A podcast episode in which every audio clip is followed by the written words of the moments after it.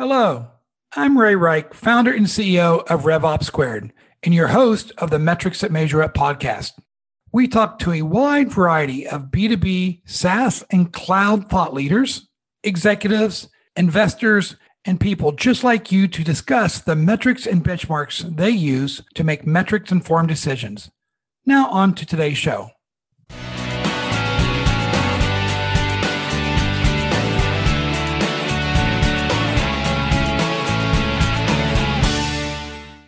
Welcome to today's episode of the Metrics That Measure Up podcast. Today, we are joined by Bob Wright, founding partner of Marketing Arts and Firebrick Consulting. Today, we will be covering three main areas. How did COVID impact the prioritization of messaging and positioning? Some examples of how great positioning impacts revenue performance, and the metrics that are impacted most by relevant and differentiated positioning and messaging. Bob, please take a moment to give our audience a brief background of your journey to becoming a guest on the Metrics That Measure Up podcast. Ray, thank you very much. I really appreciate the opportunity. I love talking about positioning. So, this is right up my power alley. I'm a partner, as you mentioned, at Firebrick. We're a very specialized consulting firm that specializes in B2B tech, and our core competency is positioning. So, I'm going to share with you my experience of positioning probably over 400 different B2B tech companies and products. We've got a process or methodology that we've developed just doing this very narrow expertise over and over again. And specifically, companies come to us when they're ready to scale up. We've got a lot of experience with new categories and everybody comes to us when they want to move out of features and functions and have an executive level conversation. I'm really interested in taking more upon this, but I'm sure you didn't come out of your undergraduate degree saying, I'm going to be a messaging and positioning kind of thought leader. How did you actually transition into this kind of thought leadership role for B2B tech companies? Yeah, that's a great question. I actually came out of college fortunate enough selling computers right out of college. So before B2B tech was even a thing, I was in the tech industry. I was in sales and then quickly found out that my talent was really in marketing. So I had product marketing roles, corporate marketing roles, industry marketing roles. And what I got really good at doing at these software companies is launch new products. So I didn't care so much about the features and functions and the MRDs and all that sort of thing. So I created this thing called launch marketing. When the product's ready, give it to me and I'll go pop it because of my sales background. You know, I could really pop the revenue of a new product. I built a launch methodology or process and I began launching our company's products. And then after a while, I thought, hmm, maybe I should go out on my own. And I decided to become a launch consultant. So I had a methodology or process that I had built and I started doing launches for different tech companies, PeopleSoft, et cetera, et cetera. And back in the day, what happened is every time I did a launch, the messaging always sucks. So I quickly pivoted and just got really, really good at messaging. That was a craft. And I built a craft out of doing positioning. And so I haven't had a real job in a long time. And that's really how I got into what I do. I call it a craft, the craft of positioning. And some very specialized expertise. Well, let me double click on that a little bit because you would think the experts on their solution, their target market, their value proposition would be internal to an organization. What do you, as an outside consultant, add to that process? I get that asked a lot by CEOs. Hey, I just hired this very, very expensive CMO. Isn't this their job? And first thing I always say is, well, you can hire the very best CMOs, but no CMO you can hire has ever done positioning 400 times. And so if you need the absolute best possible, you know, if you're a CMO, you might have done maybe once or twice a year, maybe. So nobody's done it 400 times. So positioning is really, really important. Why not get specialized expertise to do it? Secondly, the role of the CMO is so huge right now. You can't be deep experts in everything. Again, positioning being a very specialized expertise. But I think the real value is a process. We take companies through a process. And I always say to the CEO, this is your initiative. It's run by marketing, but it's a CEO initiative. You're taking your company through a positioning process. What happens is if you're working for a company for a while, after a while, you just can't see it anymore because you're too close to it. We give an outside perspective and a fresh perspective. If you're looking to wake up the market with a fresh viewpoint, some new language, and a new way of looking at it. That's very, very hard to do inside. The second reason you hire somebody from the outside is you got to get it done. If you're trying to do this internally, it'll drag on and on and on. We run this process through the company, get it done in six to eight weeks. So there's a speed question with it too. But I think fundamentally, what most companies come to us is because what they want to do is they want to run a cross company process or initiative and they want to get a fresh thinking and a fresh viewpoint. and also have somebody from the outside call them on their BS. Oh, that doesn't make any sense or this and drive alignment across the company around a singular positioning. And a lot of times driving alignment is very difficult to do internally if you're an internal member of the executive team. Well, let's talk a little bit about that because there's a lot of discussion out there in the digital world about sales and marketing alignment. And often it's created by friction, whether it's the lead to opportunity handoff or who are they targeting? Are they generating qualified leads? How do you ensure there's good alignment between marketing and sales while you're doing messaging and positioning engagements? Yeah, that's why I always say positioning really is a cross company initiative. Typically, we're either brought in by the CEO, the board, or a CMO. And what's critical to the success of our process and positioning is you have to have cross company involvement. And that means sales involvement. When we do positioning, I am insane about revenue growth and sales. What can positioning do to help move the needle? the sales executives, the sales team has to be involved in those conversations and they have to be involved in the development of the positioning or it won't be adopted or simply don't work. So not only do we in our process a lot of times, I'll say, hey, can we get the top SC that's been in tons of deals? Can we bring them into the process? Uh, give me your top sales rep, right? Or two. Why don't we bring them into the process in addition to the executives? So we really want to have sales have a very, very strong voice. And again, a lot of these initiatives are run by marketing, but I want not only marketing folks in there, I want somebody that owns the revenue number. I want the product people in there as well, because they completely different viewpoint. And I want the service organization there as well. But part of the positioning process is to drive alignment and close that gap, frankly, between marketing and sales. You know, Bob, I've been in a lot of conference rooms where everyone's talking about what the buyer wants, what the buyer journey is. How do you integrate the voice of the customer in your messaging and positioning programs? Well, that's what it all comes down to, right, Ray? As you know from being a very successful revenue and sales and CEO executive, it's all about the buyer, right? Frankly, no buyer wants another tech vendor, right? So we switch the conversation from a product centric conversation to a buyer centric conversation, switching it from features and functions about how it works to a buyer conversation about why you matter. And to do that, you really have to have a good understanding of your buyer for us, that comes to a couple of places. Number one, we always want to talk to the top sales reps and SEs. I have them walk me through your last three top deals that if you could sell, you'd be wildly successful. Who is the executive buyer? Who are the influencers? Where did the money come from? What was the trigger event, right? Why did you win? And I also want to look at the losses as well. In addition to that, which is so fascinating, we always interview customers up front. I always want to talk, give me five to seven of your customers. And what I'm interested in is where's the next set of revenue going to come from? And what do those buyers look like? Not who you sold five years ago, but what do those buyers look like today and in the future? We want to position to that next set of buyers. So I'll ask, give me some archetypal customers of yours that look like that next set of buyers, and we'll go talk to them. And being an independent, a lot of times they're pretty free to talk about their opinions. And I don't have happy ears. So we do a real deep dive again into their motivations, what makes them a hero, what was the problem they were solving. We listened to their language. So that's the upfront part of incorporating the buyer into the center of the process and the positioning. The other thing we do a lot of times is we do validation. What we'll do is we work with a market research firm and we'll go and actually recruit prospects of your target buyer that aren't your customers. And we'll actually, once we've done the positioning story and we think it's in pretty good shape, we'll run it by those target buyers and customers. And that's the best way to do it because then you find out, you know, if the story really, really is working. So it's always helpful to work on that kind of data and those qualitative and quantitative type of buyer research and not just on opinions when you're building strong positioning.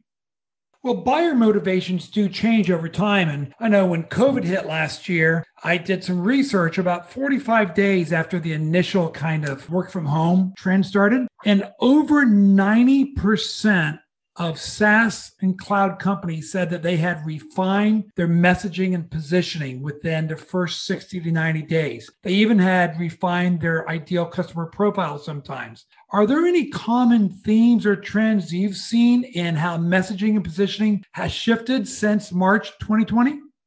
Oh, it's all totally completely different. You cannot be a nice to have anymore. You've got to be a gotta have, number one. So what's happened is you're seeing a lot of positioning happen from companies that are perceived nice to have, right? And switching to gotta have. But the other thing that's really fundamentally changing, there's been acceleration of obviously digital, there's been a shift in business models and our buyers and consumer buyer behavior and employee buyer behavior is completely different. What's really, really interesting, I find, is every significant inflection point gives rise to a new set of technology vendors. We saw that in 2000, we saw that in 2008, and we got an opportunity right now. So, what's happening is this is an opening, if you will. This new business inflection point is an opening for new tech vendors to come and usurp and take a leadership position. Likewise, the big guys are trying to defend their turf because the ground is shifting underneath. I always say the success of the past is now irrelevant. The question is, how do you shape a new future? And so I see this, everything has changed. I mean, the buyer's motivations, I think what they're spending their money on. I also believe the sense of urgency and the sense of non urgency is so critical. So, what happens to us is nobody was talking to me in March and April, and all of a sudden, have flurry of companies. Every tech vendor rose their hand and said, I need a new story because they had to be relevant for these times. And they need a story that's relevant for these times. So it required a pivot on their perspective. And, you know, for example, we work with one client in the CX business, right? CX is a nice to have, not a gotta have, right? Surveys, all that kind of baloney. Well, how do you make the CX executive or buyer a hero in these times, right? Can you build a case that as your buyer and employee behavior fundamentally has changed, you've got to get a grassroots tab on the pulse of your employees and buyers, and CX is the perfect way to do it. So again, what's being called for right now is as a tech company, what is your relevancy in this new business inflection point?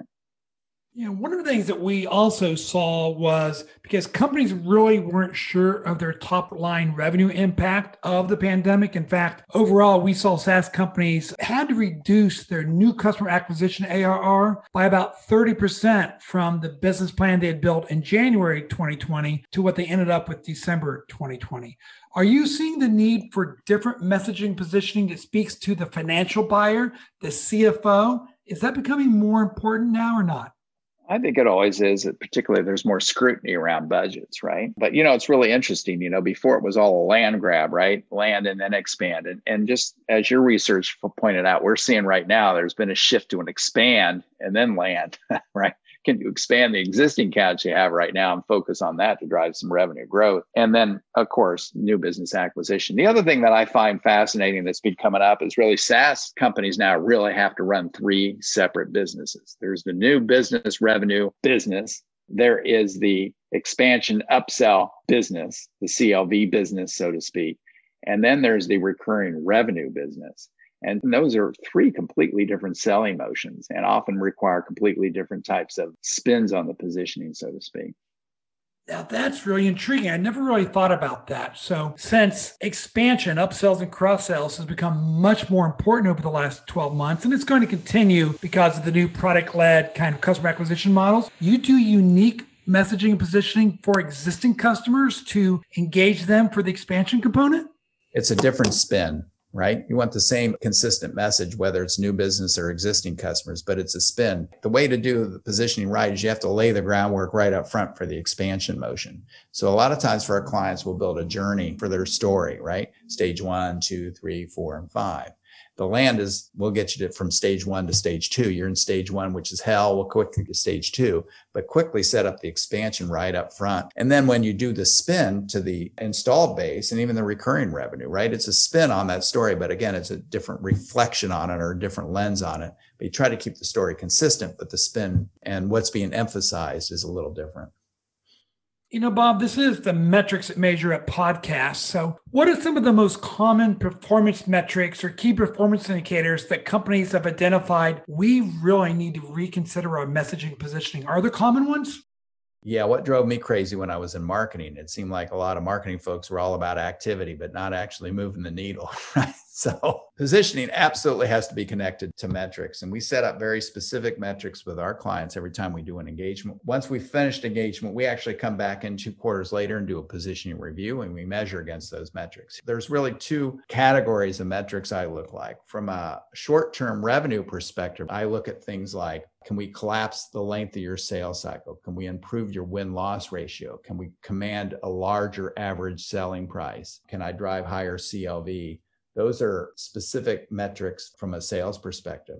The other category of metrics around the category. And that takes a little bit longer. It's a longer lead time. But are the market analysts starting to pick up your language and your viewpoint? You know, are you moving to the upper right hand in the quadrant, so to speak?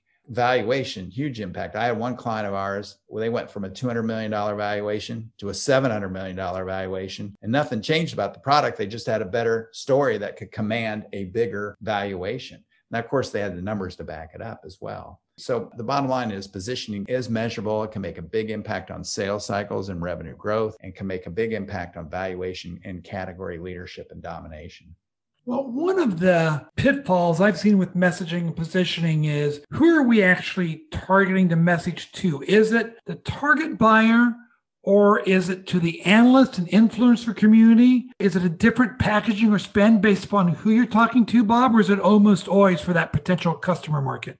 Well, I always focus on the buyer because that's where the revenue and ultimately all success is going to come from. You know, is a position that really resonates with your buyer, and particularly an executive buyer that has budget, right? That can unhook some, you know, multi-million dollar budgets, right? That's where the rubber meets the road. It's really interesting. We've been working with a lot of companies that do this viral kind of, you know, e-commerce, right? Download type of thing. And there's a fundamental shift they have to do from positioning to the user of the product to an executive right? That actually has some money. We're working with a company right now that's doing that exact motion. Wildly successful, viral. Everybody's picking up with a credit card, right? Their software. Now they're moving to the enterprise, but they're so used to positioning to the user. It's like, no, no, no. We're positioned to somebody who's got some money. And that's a different positioning.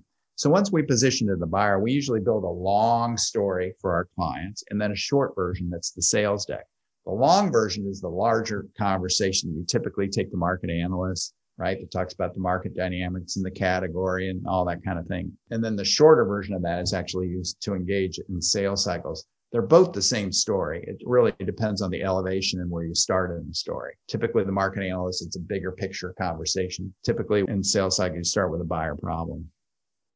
So, Bob, one of the things that I experienced when I was still in an operating role is we'd work very hard on messaging and positioning, but then we needed to make sure that all our organizations could consistently communicate that. And it wasn't just a sales organization, it was also our services and customer success. Do you have any best practices on how a company can really amplify that message and positioning through everyone in the company?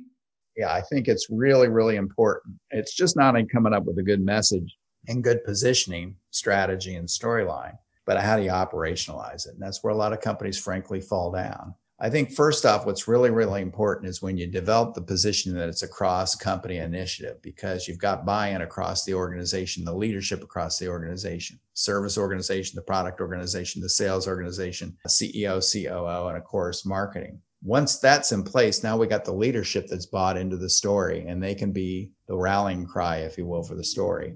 There needs to be a formal operational rollout plan, if you will, to multiple audiences of that story. It's a formal launch. So I always start internally. First, we need to roll it out to our employees. That includes making sure that all employees really understand the story and they have the message cards. Here's the three messages you're delivering. Here's why it's really important. And there's continual reinforcement that. Then you got to enable the field sales organization. That usually takes a certification process and, you know, a little more. And then I also think you should enable the service organization as well. And that's a different kind of enablement. But what's really important is to get everybody on the same page, aligned around a single message, around a single positioning strategy. And leadership has to set that guidance and it has to be disciplined and it has to be relentless. I always tell the executives when we're working with them and these stories, I say, when you're finally sick of giving this story, that's finally when everybody's going to start understanding it. you know, it takes that long. Again, I always start with employees. Then I go to my key customers, right? That I'm using in references. I want to say, hey, We've been thinking about what we're doing with your company. This is what we think we're doing for you. Here's our news story. So they're going to reinforce it in your reference calls. Then you start seeding the market analysts and financial analysts. Then finally, you may roll it out with public announcements, wrap it around with a financing event or even, you know, a release event, if you will, to publicly unveil the new positioning. But it doesn't start then. It's almost like relentless, consistent, disciplined echoing of the positioning and has to start from the top. And the executives have to understand that this is so important we stay on message and they have to reinforce it consistently. Then it can permeate through the organization. You know, Bob, I've been told many, many times that there's real power to storytelling. Can you tell a story about a client over the last few years that you were like, this is a poster child for how you should roll out a new messaging and positioning platform and kind of what was the results?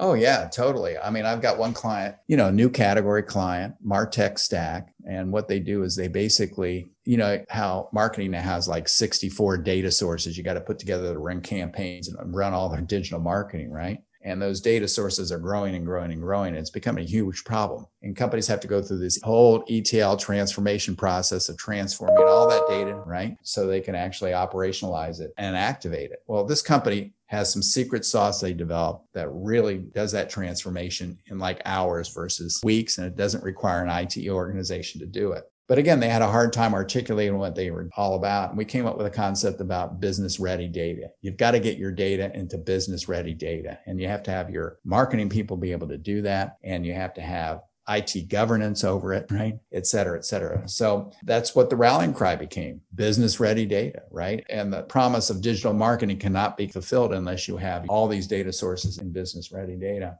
That company, they were doing average selling price of a deal was 30,000 a deal. In 12 months, they hopped up to 70,000 a deal. and another 12 months, they had signed 18 $1 million deals. And their valuation, of course, they went up to a $2 billion valuation. But anyway, it was real success story around that rallying cry. But again, it was just a more clear, bigger picture way to articulate what they did. So that's just one example of a company that had some really cool technology but again, a story can bring it to life in a way that people can consume and understand. And it's connected to a real urgent business problem for their target buyer.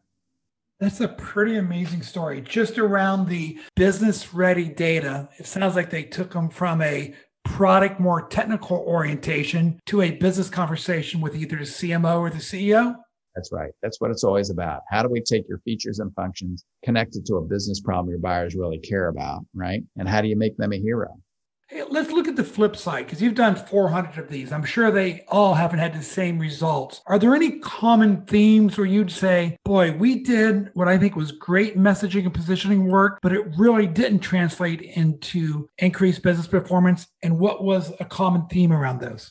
Yeah, I think number one, if it's a marketing exercise, it's not going to work. It has to be a cross company initiative and the CEO has to own it. Marketing can run it, that the CEO has to own it. And CRO, right? Revenue, sales have to be involved in the process. That's number one. Number two, where it fails is drinking your own Kool Aid. We're going to differentiate on these three things. Well, they're not really differentiated. We just think they are, right? So there's an opinion that perhaps is incorrect. The third thing I see always breaks down is blah, blah, blah. Companies fall back on the same old boring words, agility, scalable. We've seen it collaborative, easy to use, modern, you know, flexible. None of these words mean anything anymore. And if you look at all the B2B cacophony of all the B2B tech messages out there, they're all so many are boring. They don't mean anything. They're product centric conversations about the features and functions about the companies. And frankly, nobody cares. So I think the three things are is it has to be a cross company initiative. You've got to have this thing really, really connected to your clear differentiations and make sure that those are really, really validated. And then the third thing is you've got to use some different, fresh language to wake the market up.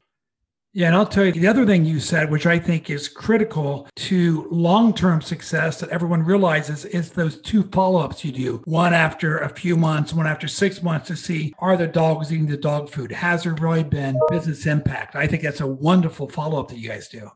Yeah, it's interesting. We're actually going to be rolling this out. Usually we're at a six to eight week sprint with a client, get the positioning, hand off the assets, and come back a couple quarters later and do a positioning review. We've been being asked by a lot of our clients to stick around for a year and do faster reviews now because the market's changing so quickly right now because the customer behavior is really fundamentally different. So what we're doing right now is we're going to put together on the back end of our engagements an advisory service where we come in and make sure their activation plan is all solid. We'll help them train the trainer in sales enablement and then we'll do faster you know it's quarterly reviews of the positioning just to make sure that it's continually adjusted because it's changing so quickly right now. Yeah i didn't even think about the speed of the industry. In fact your competitors kind of follow you in three to six months. So you may also need to kind of refine the messaging and positioning a little bit if your competitors are mimicking it or no do you stick with it?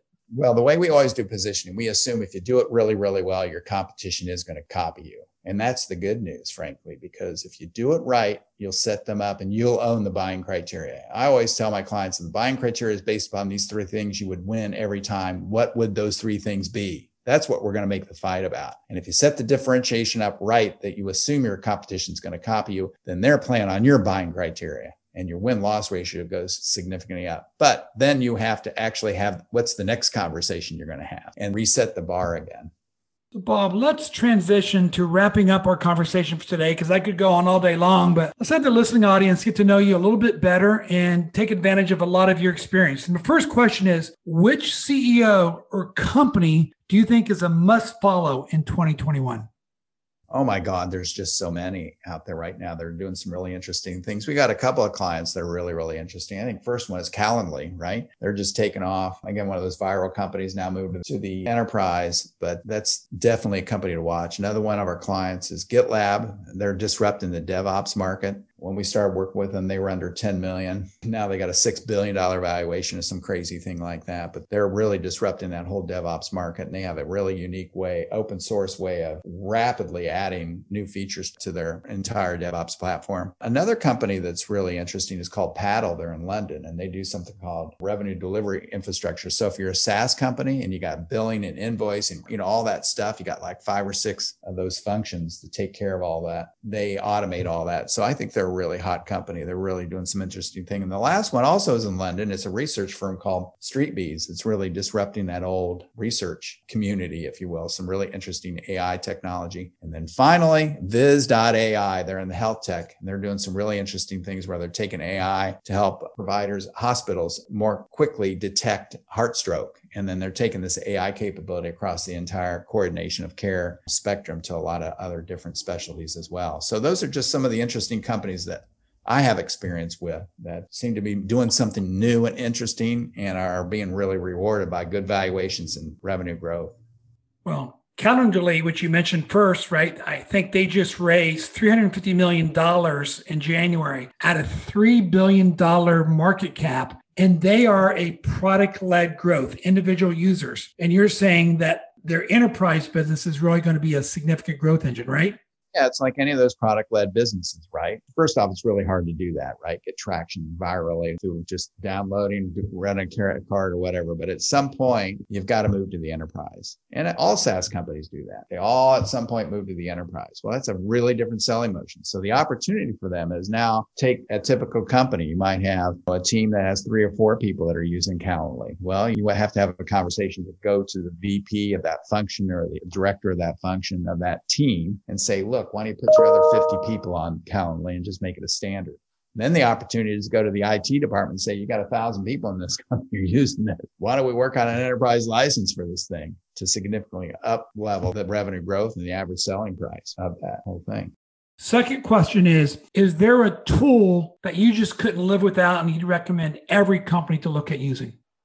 You know, if you're a SaaS company, I think I'd look at Paddle. Again, that's that revenue infrastructure platform. I think that's going to be the future, right? How do you run that recurring revenue business? And it's fascinating, Ray. What we're seeing now is more and more companies have a blended selling model, right? So you got an enterprise sale team, you got kind of an SDR inside sales team, so to speak. And then you got a download digital commerce business, if you will. And then you add in that the recurring revenue business, right? And the expansion business. Oh my goodness. But they do a lot of the infrastructure behind all that revenue. And that's a tool that every SaaS company should probably use. It's called Paddle. Paddle. Okay. And my last question for you. What advice would you give that, you know, recent college graduate or early career professional that says, well, I just heard Bob Wright talk about messaging positioning. I want to be him when I grow up. What advice would you give him?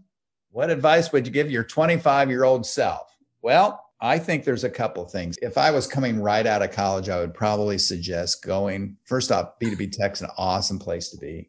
I would probably go with a larger company that's set up to professionally train people coming right out of college and also get you networked with a whole bunch of people. You can do that in a larger company. And that's a great way to start. But I think there's a couple things. First off, never settle. If it doesn't feel right, if a job doesn't feel right or whatever, just move on. And also, don't take things so personal. It's really usually not about you. I got fired from a job at one time, and I took that so personal. It wasn't about me. I was in the wrong job, right? And I'm friends with a guy now that fired me, right? Thank goodness he fired me. I would never be where I am today. And the other third thing is, can you build a craft? Is there something that you do really, really well? And I remember somebody once told me because I was in sales, you know, and they said, Oh, you can't make any money in marketing. I said, You know what? Marketing's just how I see things and how I feel. I'm going to go to marketing whether I make any money or not. And it's the best thing I ever did. I followed my heart to marketing and then I found my way to the craft of positioning. And so I think building a craft is important, but also listening to yourself and not so much following the money, right? But trusting yourself and just don't settle. If it doesn't feel right, move on until you find it. Well, I think that's great advice. We're going to wrap up on this episode of the Metrics and Measure Up podcast. And for our listening audience, if you enjoyed today's conversation, love the caliber of our guests, the quality of the content, it would mean the world to us if you would go and subscribe to the Metrics and Measure Up podcast and go ahead and take a minute and rate how we're doing. And any comments you have, we would greatly appreciate it. Bob, thank you for being a guest today. Ray, thank you so much. I really appreciate the opportunity, and you're such a good man. So, so happy to be part of this. Thank you for inviting me. Thank you for listening to today's Metrics to Measure Up podcast. If you would like to learn more about B2B SaaS metrics and benchmarks, please visit revopsquared.com.